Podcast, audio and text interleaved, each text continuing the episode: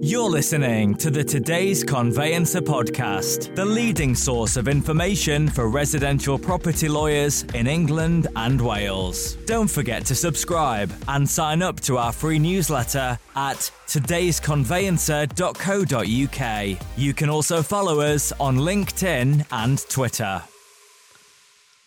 Hello and welcome to the latest Today's Conveyancer podcast. Uh, today I'm talking to Mike Ward. Mike is Executive Chairman of Armalytix. And Mike, we're going to talk a little bit about who Armalytix are and what you do in a second. But the topic of the podcast today is very relevant to conveyancers because we're talking about ROE, which is not return on equity. It's uh, register of overseas entities. Uh, and we're going to be talking a little bit today about current anti-money laundering regime a little bit you know and sort of the work that's being done and, and how roes fit into that but also very specifically about what roes are and, and how they impact the conveyancing market. But i'll start with a very short introduction please to yourself and and you're relatively new into the conveyancing market having had a career in banking. Armalytix is a data intelligence firm and what we do is we use open banking and another bunch of data to help property firms complete faster and more efficient source of funds checks. That's the headline. In practice, what that is is a digital journey which collects all the information you might need to allow these conveyancers to do um, a, a, difficult task, i source of funds, quicker and better. In terms of my background, why am I qualified to do this? I guess in my life, I've been a 25 year banker. It wasn't all my fault, but um, yeah, I was I was a banker, and um, and and what we realised was a bank was there was a lot of information within a bank statement, which was very powerful, but it was very hard to use. And with the advent of open banking, myself and some others decided to create business which could empower financial data to give you better financial insights. And with that, we thought we were qualified enough to do source of funds checks. And, and around that, there was a huge regulatory change under LSAG and maybe previous initiatives to, to really look more into the provenance of funds within property transactions. So the UK is the money laundering capital of the world, I think, probably, uh, or London certainly is, depending on uh, whichever stat you read. And it's it's a massive problem. I, I think the last one I read was 100 billion pounds worth of illegal money comes through the UK every year. Yes, I mean these numbers are quoted. There's vast numbers around. There's sort of 1.4 trillion globally laundered um, as as per FATFA. So there's, there's some big numbers knocking around in terms of money laundering, and London definitely does a, a reasonable proportion. Has a reasonable proportion of that running through the system. And the UK government has moved to create a whole infrastructure around dealing with money laundering where does this register of overseas entities fit into the the current structure? Yeah, it's, it's a good question. So, so maybe we just a brief sort of history lesson, which is in the last 40 years, London London's gone through this tremendous transformation. You know, it's this global capital of culture arts, as a hub for financial services, professional services. It's got iconic restaurants, hotels, all this stuff. It's an international place. And um, with that rising tide of, of, of investment, of interest, of internationalization, London's property market has, has ridden that wave. Um, it's grown tremendously. The value of properties is growing, and it's truly become an international market, which is sort of great in many ways. Yeah, you've got you've got high value properties, you've got a dynamic marketplace, you've got a diverse city, all of this great stuff going on. And, and to be fair, it's created tremendous wealth. Um, London today is 22% of GDP in the UK is produced from London, and London has only 13% of the population. But what's happened is it's it's developed a culture or developed the perfect environment, this petri dish, which has allowed money laundering to breed. What you want in a money laundering asset is, is, is something which is tends to be stable or go up in value. You want something which is international in nature. So you have buyers from all over the world. You want it to be desirable. Um, and I think Prime London became sort of rather like a prior, a sort of a masterpiece of artwork. You know, people came in, they bought the things, the top one percent had it. What came with that was you got bad actors, you got bad money in it. Um, and and that's where we are today. And I think, if I'm honest, I think the people in authority almost took it as a sort of a necessary evil to get all the good stuff. People didn't necessarily bless it, but they sort of said, well, it comes with the territory. And I think what's happened now is we're beginning to see um, a sea change in people's attitude. And one of the most common ways for you to buy a property in the UK or anywhere in the world actually is to have an entity where people can't see through to the beneficial owners. And, and that London was rife with and is rife with these structures where it's an opaque, difficult to determine who actually is the beneficiary, and that's a perfect place for bad actors to hide. So if that's the context around the the, the background and you know uh, the conveyances that are listening are, are, are, probably screaming because beneficial ownership is, is is a huge challenge to them alone. Yeah. Suddenly we've got this register of overseas entities. What, what does what does that mean? How does that really impact the day job for a conveyancer?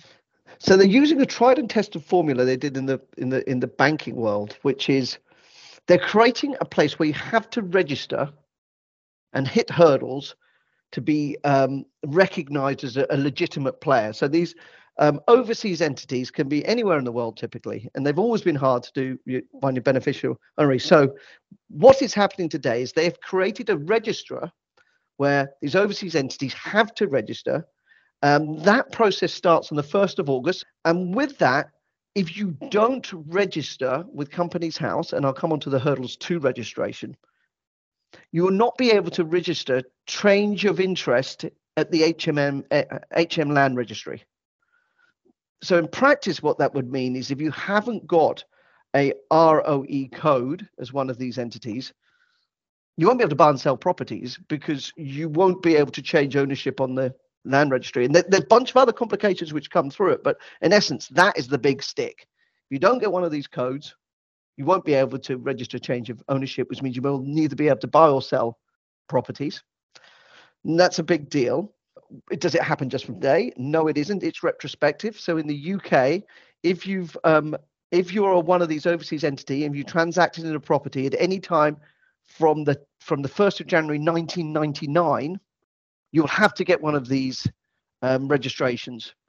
So fine, what do you do to get one of these registrations? And what are the onus is, is well in order to get this registration you have to there's a bunch of complicated rules of beneficiaries etc but but the essence of it what you have to you have to disclose who has the beneficial interest behind these opaque entities. If you don't satisfy that you don't get a code and if you don't get a code you can neither buy or sell property in the uk it sounds as though this is sort of quite a big step in the right direction for the UK sort of money laundering regime. Uh, what if you're quite happy with your current situation and you're not looking to buy and sell? Is, is there anything that's being done to crack down on money laundering there? This legislation come through relatively quickly. So it was stuck, gridlocked for years. I think since 2018 in Parliament, this economic um, economic crime act, and then post Ukraine invasion, it sped up and it suddenly it was passed. So there is some, there's quite a lot of gaps in terms of technical implementation. So there's still a number of questions. It's BEIS and the Land Registry are going to come out with some guidance very shortly. Um, the Law Society has got some very useful notes. So if you if, if you are interested finding out more, the Law Society is every day producing more information. But in terms of what has to be done, even if you're not buying and selling property, you need to register your overseas entity, and the fines are quite big. So it's two and a half thousand pounds a day if you haven't registered, or for, and up to five years in prison. And also, um, that is effective from January, so giving you some lead time to get this registered. Mm-hmm. Yeah. So it's not necessarily that you do this, and then when you're buying or selling property, you should be doing this if you're an overseas entity who has property interests in the UK. Now, should be getting on with it now.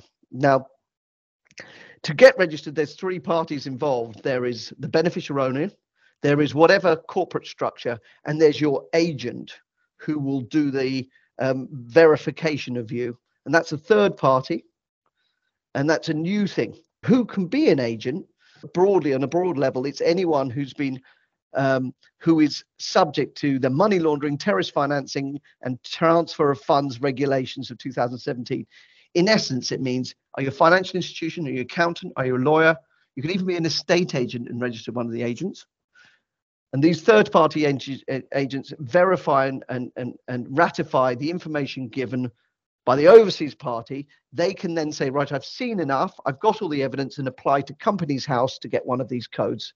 If the Companies House says, yes, you've done enough, you get a code. So is it likely that conveyancers and law firms are going to be approached by uh, their investment partners to become agents on their behalf to verify their beneficial owners? The Law Society had just come out with some interesting guidance on the 25th of, of July, and they broadly encouraged property lawyers not to become agents.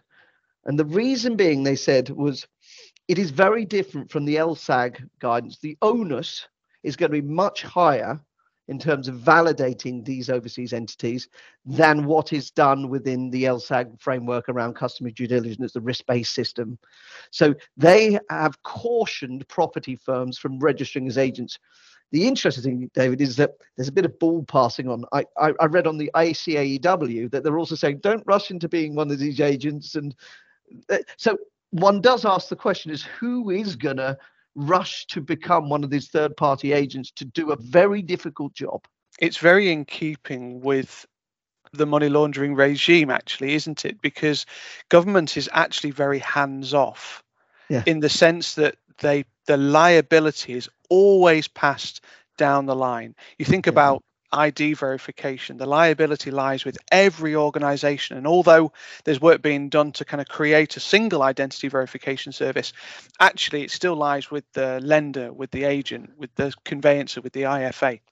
It does strike me as though PI companies are probably rolling their eyes at this pr- prospect that not only are they going to have to manage the risk of the, the conveyance, but actually if a property firm becomes an, an, agent, they're going to have to manage that risk, which has surely got a much higher premium. Uh, I would imagine so. So I think firms, property firms, will think very hard before becoming one of these third-party agents. I mean, even in the legislation, talks about state agents being able to be one of these agents. So we will yet to be seen who's going to be bringing themselves forward. Clearly, the international law firms who have expertise in this space will put themselves forward. I'm sure of that. And I'm sure the large accounting firms too. I think the days of me walking down to my local high street um, family law firm and asking them to register my Cayman Islands overseas entity may not be anytime soon, and probably for good reason. I think the other interesting thing, which which may not have been sort of fully understood, is is the risks it provides to conveyancers, even if they're not acting for the overseas uh, entity. So um, and the Law Society has done a good job in pointing out in one of their guidance notes. If your buyer or your seller, let's say um, actually it was your seller is an overseas entity, you need to put stipulations within the contracts now to make sure that this is all subject to them getting one of these overseas entity um, registration codes. And then if you were to fail and you were to receive it, the Law Society points out that you could be, as the receiving criminal funds, which in itself is a criminal uh, for us. So it, it's interesting. A whole swathe of complexity, as always happens with these things. And, and so, probably, in my opinion, what will happen is people will do very little of this type of business until it becomes clearer as to what you should be doing, which means anyone who owns in, um, property via one of these overseas entities will probably find it trickier to get anything done, even I think if they successfully got one of these codes for the short term. So um, yet to be seen. I think, as you quickly spotted, it it it, it feels to me quite an effective tool of slowing things down and and making these overseas entities have to jump through some fairly severe hoops, and it should do some good in terms of um, as a deterrent to bad actors hiding behind overseas entities. So a lot of the today's conveyancer readership, Mike, is residential, yeah. and they might be listening to this thinking, hang on, this is this is a commercial issue, surely, because we're talking about big sort of blocks of buildings that uh, Russian oligarchs have, have invested in. But actually, this is as much a residential issue as it is a commercial issue. That's right. Um, so since 2010, foreign ownership of residential properties has tripled. So so it's now over 1% of all UK residential properties in the UK are owned by non-UK citizens. And I think quite commonly they'll hire, they'll be using OEs overseas entities to do this. So I think the idea that it's constrained as commercial is, is is not true, and it's not necessarily true that it's confined to London as well. So what we've seen over the past ten years is yes, London remains a big hub for international buyers, no doubt, but actually it's been moving up to Manchester, Leeds, Liverpool, etc. And I think as I mentioned before, if, if you're acting, if you, you don't have to be acting for an overseas entity to find the impact of this. If, if your seller or buyer is an overseas entity and you're acting for the other party, you are going to be impacted by this new legislation. So I think, yes, everyone will be keenly looking at the details which should be announced from BEIS and, and HM, HM Land Registry. Um, but I think there is there will be very few people who will be unaffected by this as far as I can see. And everyone should certainly be aware of it, and everyone should be mindful of that in terms of the contracts and how they're preparing for either residential or commercial transactions. Because if it is an OE, or if in a chain where it's an OE, even, you know, it could impact the whole whole piece. In the course of the discussion, you've identified a number of different resources that are being prepared to provide some guidance around this. Yeah. Um, we'll put the links in the write-up. But can you just talk us through who's currently preparing guidance and where we can where we can find out more about this? So, so the best thing is that UK Gov has got a, a, a, actually pretty comprehensive description of what it is, who's going to be impacted, etc. Um, how you become registered as an agent if you want to, and I think we've discussed that one needs to think carefully before doing it. But um, there's a comprehensive uh, guide from the UK Gov. The Law Society is is is feeding out guidance as we speak. So we've had two notes from them already, um, and um, pretty comprehensive. But I think everyone's waiting on the technical guidance from HM Her Majesty's Land Registry, Companies House, as to how to actually register, what information do they need in these verifications of the OEs, and the BEIS. So I think it will emerge, and that's why they have led some sort of lead time. So, for example, 5th of September, if you're working on a transaction, although it goes live from the 1st of August, you sort of got a, some time to adjust on transactions which are already live. So you won't have to use the code until the 5th of September. And actually, full compliance is not till beginning of January. So I think it's fully admitted by by all parties that there is still technical details which are missing. Um, but they will be coming out as soon as possible, and, and I, I, fully expect to see a, a rush of um, information over the next few weeks. This isn't going to fix the issue completely. It's, it's not a one sort of fixed problem. This is, but I think what you're seeing is this sort of noose tightening. You know, we had the new LSAG guidance. We've got, you know, CDD in general. So we've got ID verification. PEPs and sanctions have all come in the last few years. We've had um, we've now got the overseas entities register. There's talk of reforming Companies House. So there's been a big issue where you've got sort of these company factories. Um, I don't know if any of your your listeners sort of know Amy Bell, but she she recommended a wonderful um, book called Moneyland, and it's talking about these sort of um, company factories sort of based above chip shops in other parts of the country where they're sort of just manufacturing UK companies. Broadly, they're used to um, to uh, for illicit purposes often. Um, and so, you know, I think those pieces have to come into place too. Um, but I think I think what you're seeing is we're starting to people take really seriously, and I think it'll be incremental wins over time to to really dent it. And you'll find that if you do this, you know, money launderers will be pushed to do more and more extraordinary things to manage their money, pushed into more complex transactions, which present more risk of getting caught of course, Mike, if all the agents end up being crooks, then this is all going to fall apart, isn't it? Yeah, I, I, think we've yet to see more details of exactly the hurdles an agent's going to have to cross to become um, approved uh, to be able to, you know, do the verification of these OEs. And I think, yeah, it, the single point of failure is if they let anyone do it, um, then the danger is everyone gets codes and Companies House there's no way you're going to be able to check all this stuff. So I think there's got to be a fairly rigorous vetting process to be an agent, which I think is why the Law Society was was was reasonably explicit to caution property firms from from just sort of thinking, oh, there you are, there's another source of revenue, and and, and actually think hard before they would to register as one. I mean, spare a thought for the conveyancer because there are times when it does feel as though these regulations just continue to fall at their fall at their feet And I rather hope on this occasion that it's it's absolutely something that they're not going to have to get involved in. That you know the agent is going to have verified it. That it, it's it's going to be a relatively smooth process because, as I say, otherwise you suspect that the professional indemnity insurers are going to have a field day. I think gone are the days where people are just going to take every single card which comes at them. And, and I think you're going to have some firms who are very specialized, who might say, look, I'm an expert on OEs. I understand what I'm this area well. I'm a niche firm, but it's going to cost you for me to convey for you.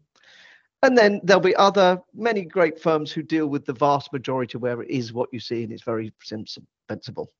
I think where it might come more challenging is where one is interacting with the other.